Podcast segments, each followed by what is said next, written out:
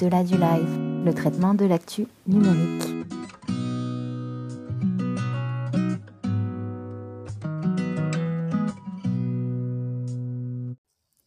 Bonjour à tous et bienvenue dans Au-delà du live. C'est le 27e épisode. Et oui Benoît, bonjour Benoît, comment ça va? Bonjour Alain, bonjour à tous, ça va très bien et toi? Bah écoute, super. Et en plein hiver, eh ben, figure-toi que justement le numérique n'est pas gelé. Le numérique, lui, il est au contraire bien vivace, bien vivant, comme une piste noire qui dévale euh, les pentes parce que vraiment, il y a beaucoup, beaucoup d'activités.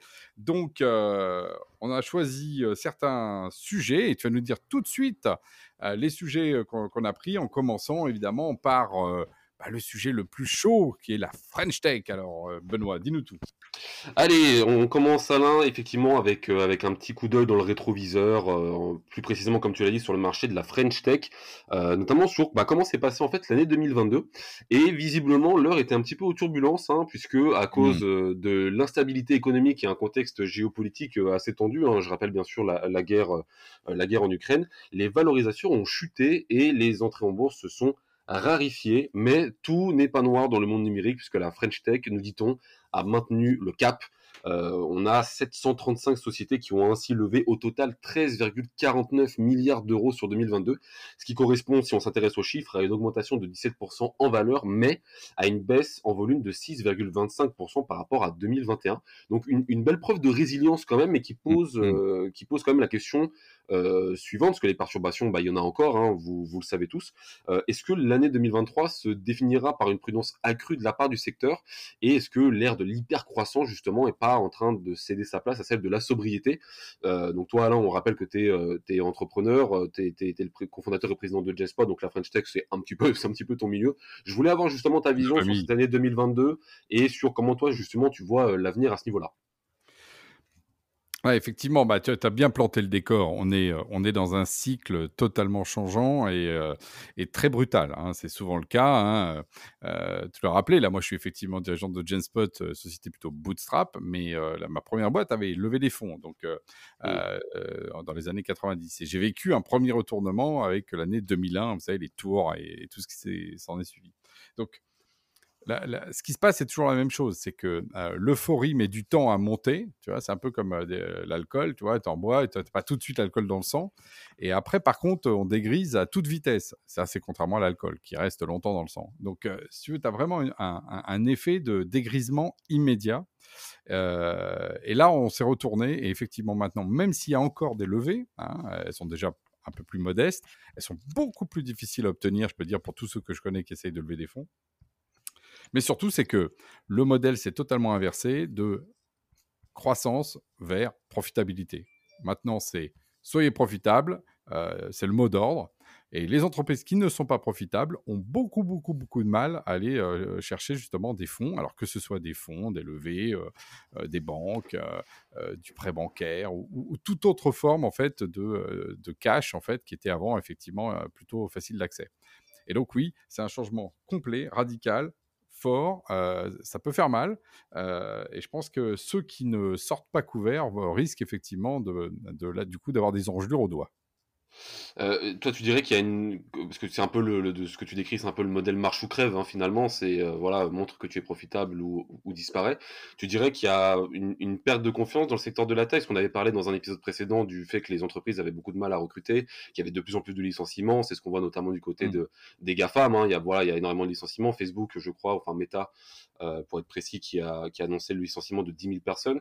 Est-ce que toi, tu dirais qu'il y a une perte de confiance dans le marché, que le non, justement, tu vois, ce que euh, 20 ans plus tard, euh, c'est vraiment ce que je trouve différent.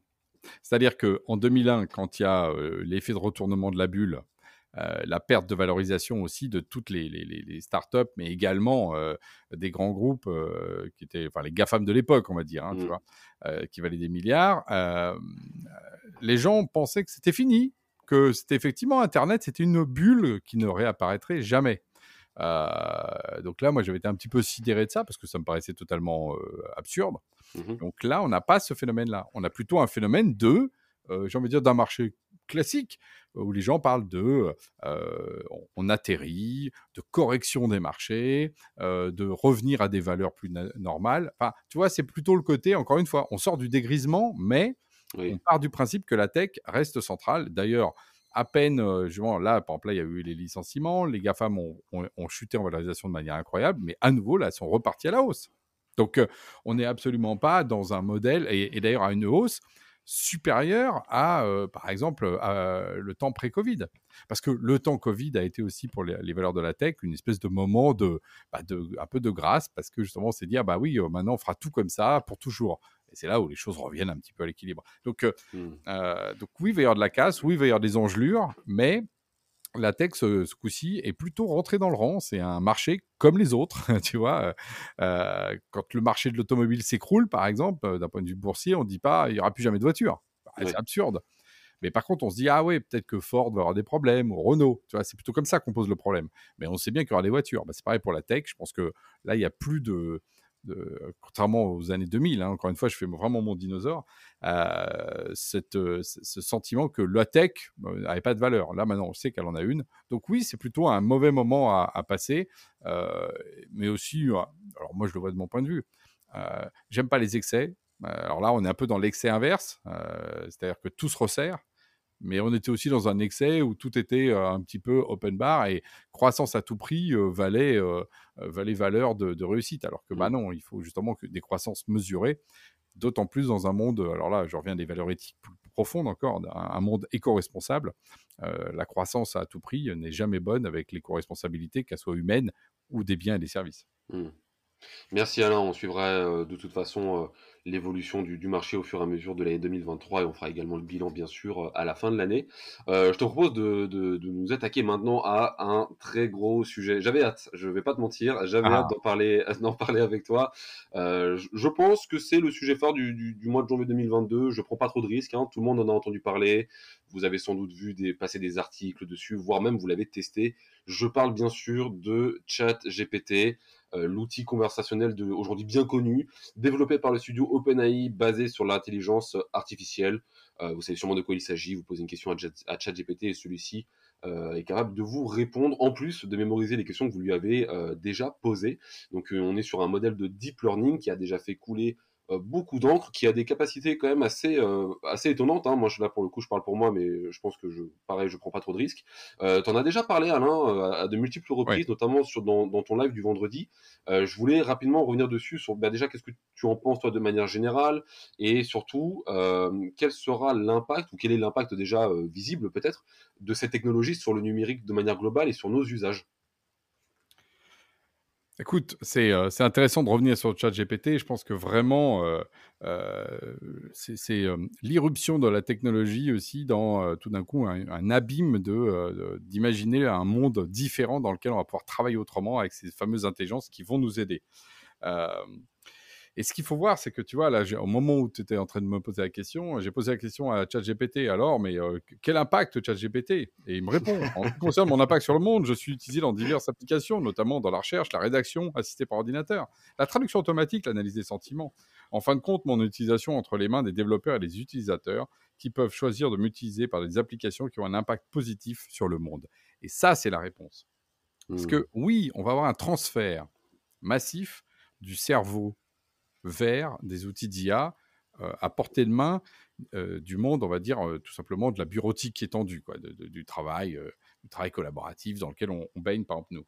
Donc oui, je fais un search, j'ai ChatGPT ou un équivalent IA qui m'aide.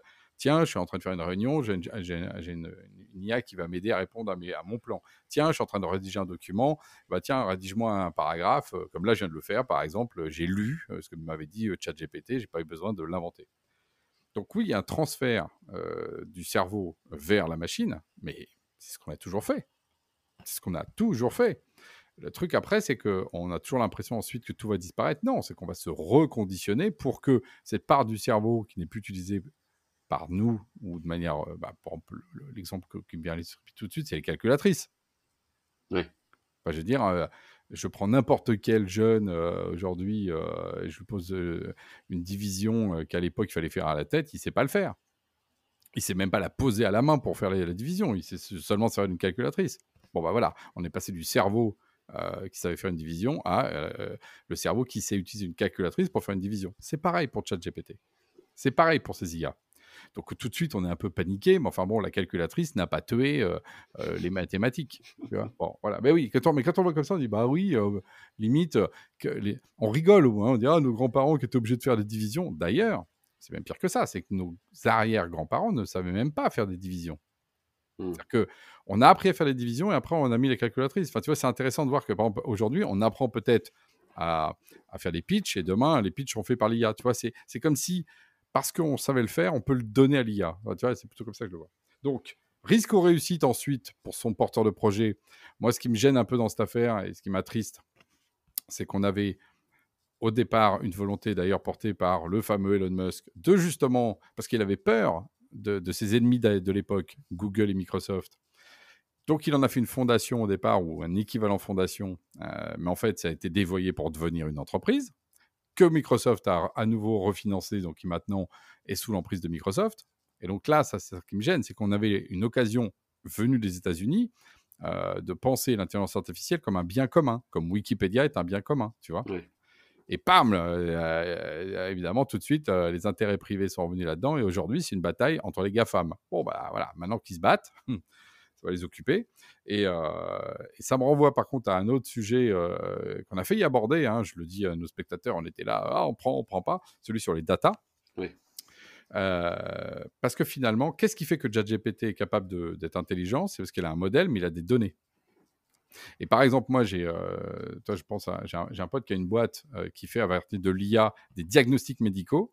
Il me dit, on réussit à être les meilleurs du monde parce qu'on a les meilleures données du monde et qui viennent d'ailleurs du service public français qui a des données propres, normalisées euh, sur un certain nombre de, maladies et, et, que grâce à ça, on peut faire des modèles solides.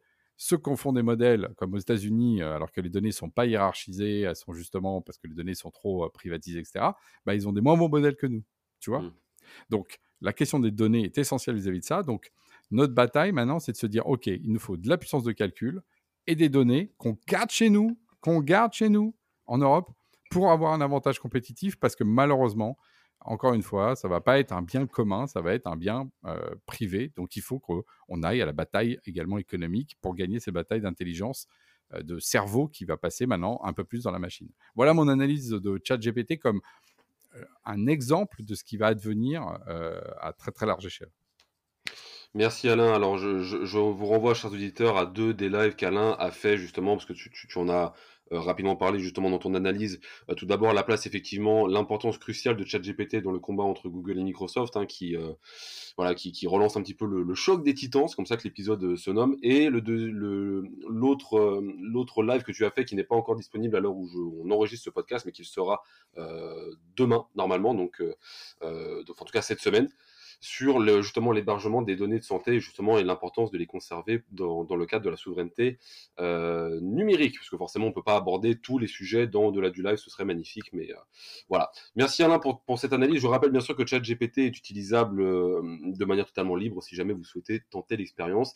Il n'est pas dit Alain que j'utilise ChatGPT pour te préparer le programme de l'épisode 28 de, la du live. Tu devrais. de voir ce qu'il me propose pour pour justement ça pourrait être une expérience très très intéressante.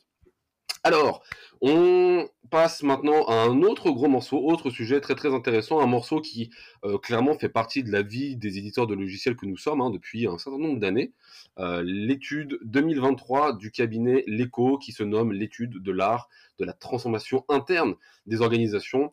Une étude euh, très complète, plus de 365, 350 pages, si je ne dis pas de bêtises, réalisée donc chaque année par le cabinet LECO qui s'intéresse aux enjeux et problématiques des professionnels et qui s'attache en fait chaque année à peindre en quelque sorte le visage en fait du marché des solutions collaboratives. Voilà, quel est l'état du marché des solutions collaboratives et quelles sont les problématiques des professionnels. Euh, l'étude a été présentée en live sur YouTube et fait intéressant, le thème mis en avant cette année euh, était justement les solutions alternatives souveraines aux solutions américaines, donc évidemment la solution bien connue de Microsoft. Euh, on pourrait en parler pendant deux heures, hein, vous vous doutez bien que 350 pages, c'est quand même, c'est quand même un sacré morceau. Euh, on vous mettra bien sûr le lien dans la description pour que vous puissiez aller la télécharger. Euh, alors toi Alain, tu as participé, tu étais présent hein, lors de la présentation du, de, de, l'étude par le cabinet d'éco, tu, tu as même pitché J-Spot, tu as un peu présenté la vision de l'entreprise. quels sont les éléments toi que tu retiens de cette édition 2023 et qu'est-ce que tu souhaites partager de manière globale? Quelles sont les informations que tu souhaites partager à nos auditeurs Alors, donc effectivement, gros travail du cabinet L'Eco et, en plus, c'était vraiment dans une ambiance très très très décontractée parce que j'ai envie de dire à la fois plus et moins d'enjeux que d'habitude parce que souvent on a été sur cette question de la souveraineté qui est un peu posé problème tant que Microsoft était un peu en train de prendre des parts de marché. Maintenant qu'il est partout, le problème est un peu derrière nous. Maintenant la question c'est la reconquête. donc de ce côté-là, c'était plutôt positif. Le deuxième point, et, d'ailleurs, l'écho a invité tout l'écosystème, j'y reviendrai. c'est que l'écho s'intéresse aussi aux usages, mais on arrive encore une fois à une maturité de ces questions d'usage en parlant des problèmes des usages et pas juste dire ah vous allez mmh. voir ça va être super le travail collaboratif etc. C'est qu'elle toute action humaine génère ses propres problèmes. Je me déplace avec une voiture, je fais des accidents. Voilà. Il n'y a pas d'accident de voiture quand il n'y a pas de voiture. Mais quand tu te déplaces en voiture, il y a des accidents de voiture. Et, je ne connais pas d'activité humaine qui n'a pas ça. Même le macramé peut être dangereux. On peut s'étouffer avec un brin de. Tu vois, en essayant de fabriquer un panier en osier, c'est horrible.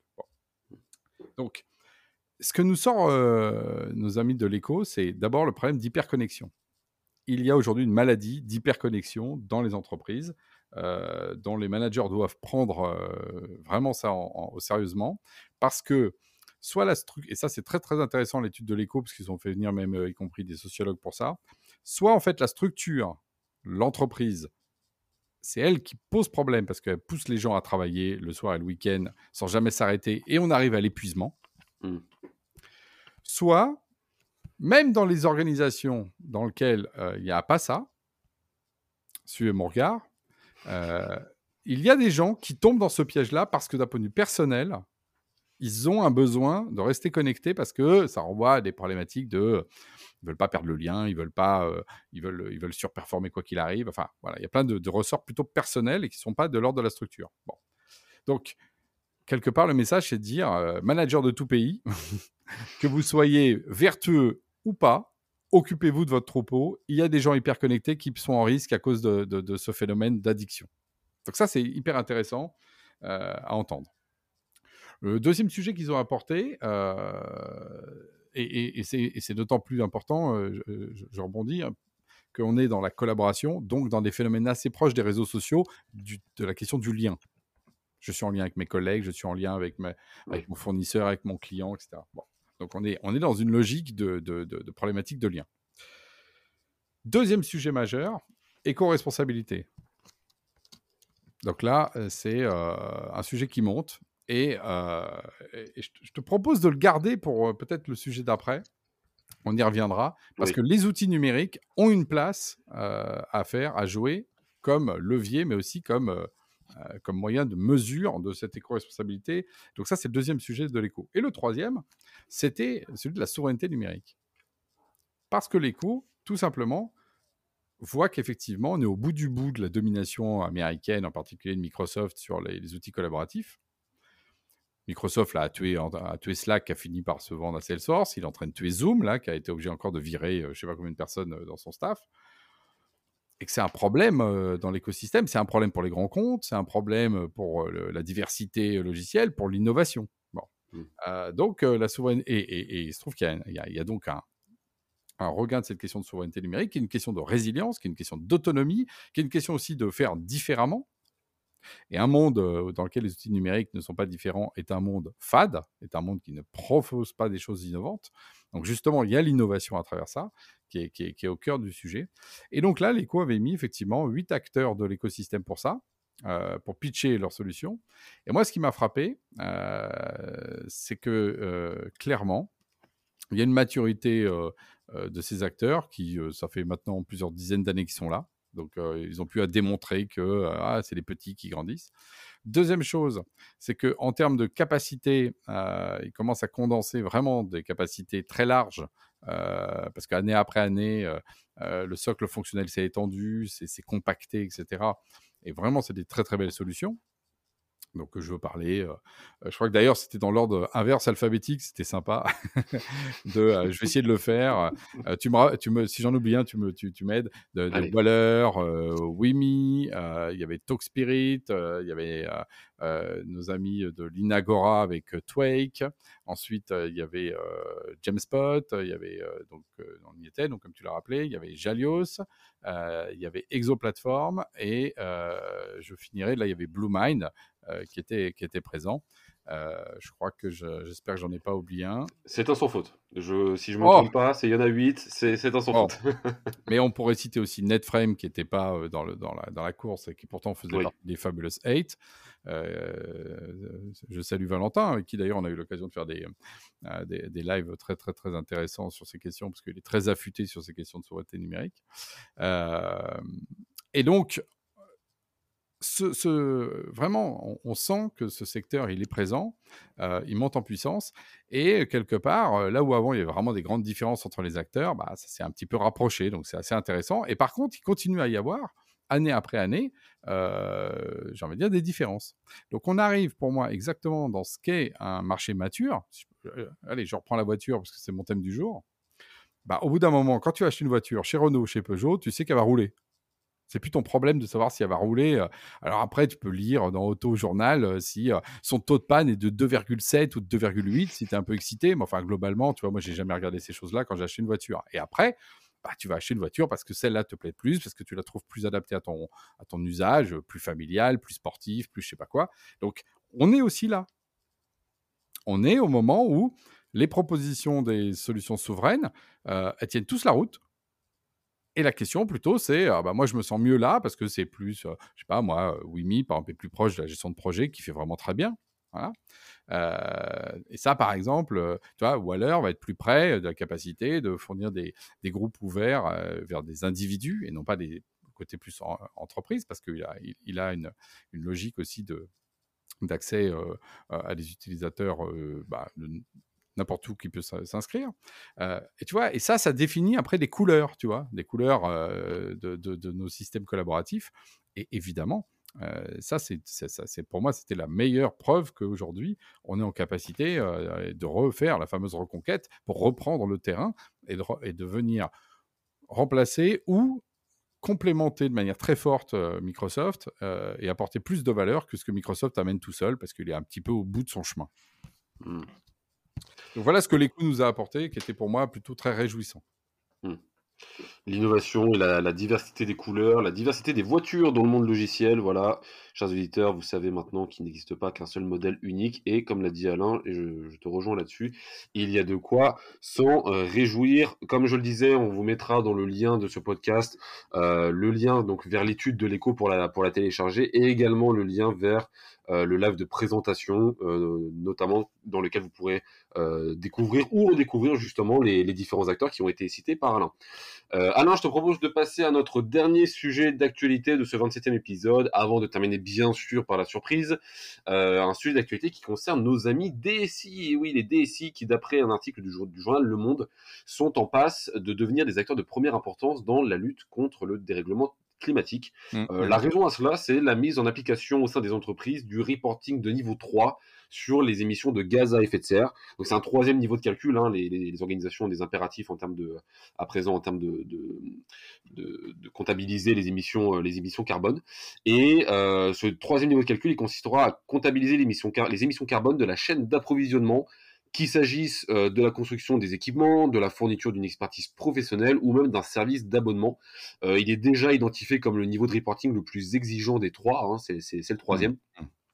Euh, sans doute, euh, voilà, qui fait que les responsables techniques seront euh, bah, les premiers concernés. C'est même Niklas Sundberg, qui est un, DSI des solutions globales du conglomérat suédois Assa Abloy. C'était très très long, je suis désolé pour ça, mais qui disait même que pour lui, en fait, ce niveau de reporting, il aura un impact pour les entreprises qui sera encore plus important que le RGPD lui-même. Donc là, on est quand même sur, on est quand même sur un, impact quand même qui est très très fort. Je rappelle que le RGPT, c'est en 2018, c'était quand même quelque chose qui avait fait couler beaucoup d'encre. Mmh. c'est toi, c'est quoi ton ressenti Alain par rapport à ce niveau de reporting et justement ce, bah, le, le potentiel niveau de responsabilité qui sera celui des DSI dans les années à venir sur ce sujet-là? Bah, je pense que tu as bien posé le décor. Hein. C'est, à dire que d'un côté, c'est une nécessité. C'est mmh une nécessité parce que effectivement, le scope 3, c'est aussi pas seulement j'achète un service et oh, je veux pas savoir ce qui est fait derrière. C'est assumer ce qu'on achète et ce qu'on, utilise. ça, c'est le premier point. Et la deuxième chose, c'est qu'effectivement, tout est dématérialisé. Donc, les services qu'on achète sont de plus en plus dématérialisés. Euh, J'ai envie de dire, avant, on a acheté, par exemple, euh, euh, allez, justement, tu vois, des, un système pour venir nettoyer chez toi, etc. Maintenant, c'est non, tu achètes un abonnement de service au nettoyage. Donc, toutes les fournitures de services intellectuels, et évidemment, et là, c'est pour ça que je voulais boucler avec l'écho sur les co-responsabilités, les outils SaaS. Aujourd'hui, quand on, fait justement de la collaboration bah, et que derrière, il y a une IA qui tourne, par exemple, il y, a, mon ami Raphaël Richard qui a travaillé sur le coût de ce qu'est ChatGPT. Et se rendre compte que c'est un peu moins pire qu'une recherche Google complète, mais si ça se rajoute, ça double. Et tout d'un coup, ça veut dire que avant on disait que faire une recherche Google, c'était l'équivalent d'allumer une bouilloire. D'accord? Ce qui est mmh énorme en termes de, consommation. Bah là, tu as deux bouilloires qui marchent en parallèle. Donc, euh, donc oui, euh, les DSI vont être comptables de ça. Et là, je boucle la boucle.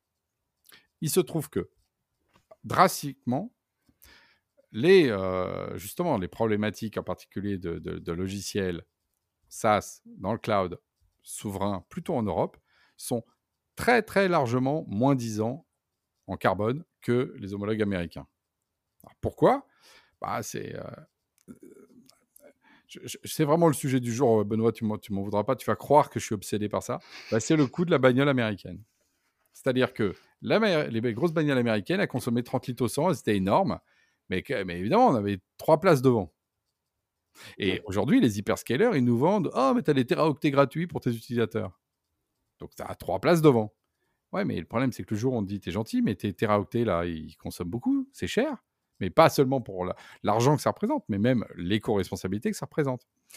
Là où, si tu veux, quand tu regardes euh, plutôt, euh, tu vois, chez des clouds ou des offres que, les Fabulous 8 ou les, les 8 là, dont on a parlé tout à l'heure offrent, bah, en général, nous, on est plutôt économe en gigaoctets. Parce que historiquement, on avait aussi moins d'argent que les GAFAM pour acheter des serveurs comme ça, mais aussi parce qu'on fait plus attention. Donc il y a quelque chose aussi de vertueux dans la souveraineté numérique, dans la relocalisation, d'aller vers des gens plus frugaux, comme ce que sont les Européens, comme ce qu'on fait nous, par exemple. Mmh. Et ça rejoint complètement euh, ce scope 3 que vont devoir assumer les DSI. Et ça, c'est aussi aux éditeurs logiciels, donc à nous en particulier, mais pas que nous, hein, tous les éditeurs logiciels de la place euh, européenne et de Paris, de mettre dans leurs produits à la fois les gains qu'on peut faire avec le produit. Bah, par exemple, nous, si tu fais une réunion dans, dans JetSpotland, tu sais, nous, tu vas consommer moins que si tu fais une visio ou que si tu fais, tu prends ta bagnole pour aller au bureau. Voilà. Donc, tu vois, c'est aider les gens à avoir des gestes plutôt positifs. ou par, rapport au mail, un document, vaut mieux le mettre dans un espace collaboratif que dans son mail, parce qu'il prend moins de place, il est partagé, il peut être archivé, alors qu'on peut difficilement archiver les mails, c'est compliqué. Et donc, deuxième, euh, deuxième dimension, c'est montrer les impacts, amener des gestes vertueux et finalement euh, pouvoir aider les DSI à diminuer le bilan carbone de leur entreprise parce que le scope 3, euh, c'est pas maintenant. Hein. je, crois que, je sais pas si tu l'as dit, mais c'est 2024, hein, c'est ça de, mémoire? Oui, oui, c'est ça, oui. Je l'ai pas précisé, mais tu, fais bien, oui, effectivement. Ah non, mais, implémenté. Donc, bon, c'est comme le RGPD, c'était 2018 et en fait, ça a été mis un peu après. Enfin, tu vois, il y, a eu. donc, on va dire, en tout cas, 2024-2025, bah, va falloir s'y mettre. Donc, il y a vraiment un sujet, mais mais je trouve que c'est c'est nécessaire que la filière, tout simplement, se, se, responsabilise là-dessus. Donc, c'est aussi la balle est aussi dans notre camp, nous, éditeurs logiciels du cloud, de faire ce travail-là. Mmh.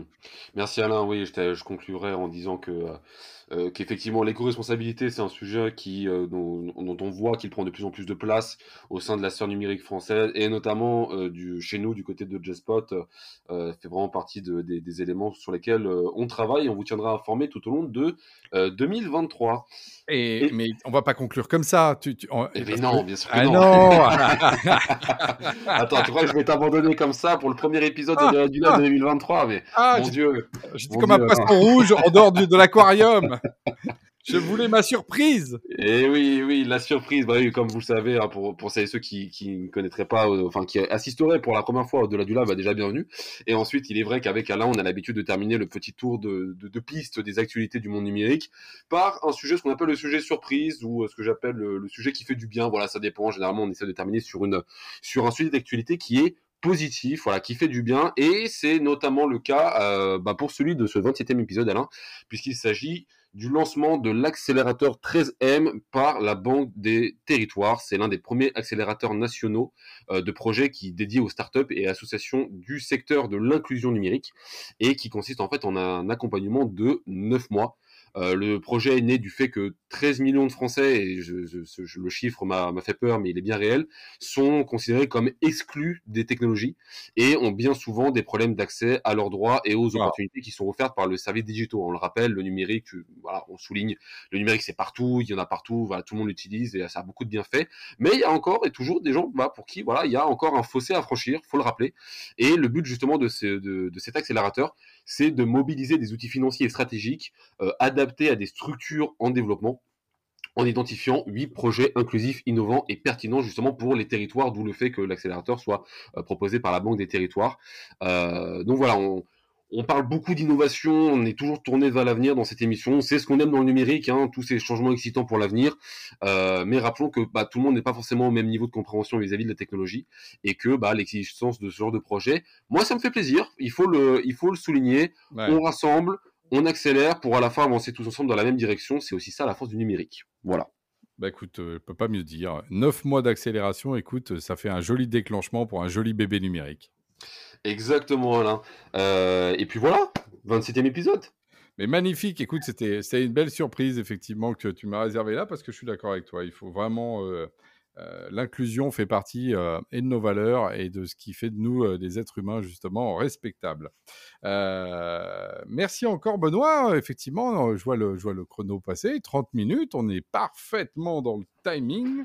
donc, on a été au-delà du live bien sûr, comme d'habitude, dans ce euh, moment-là où on traite ces sujets d'actualité. On retrouvera également, donc toutes les semaines, le fameux live du vendredi, à 15h euh, en vidéo euh, sur Twitch maintenant, et puis ensuite sur, eh sur LinkedIn, et puis ensuite en, podcast hein, pour pouvoir l'écouter tranquillement au coin du feu, parce que là, il y a encore besoin de mettre un peu de feu là, en ce mois de février.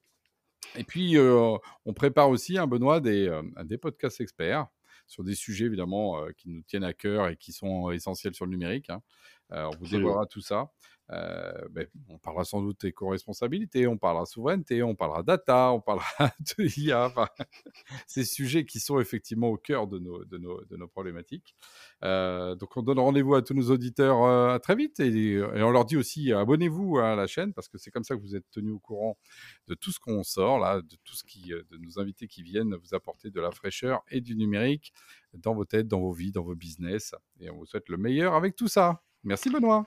Merci à toi Alain et à bientôt à tous pour un nouveau podcast sur les voies du digital. À bientôt. À bientôt.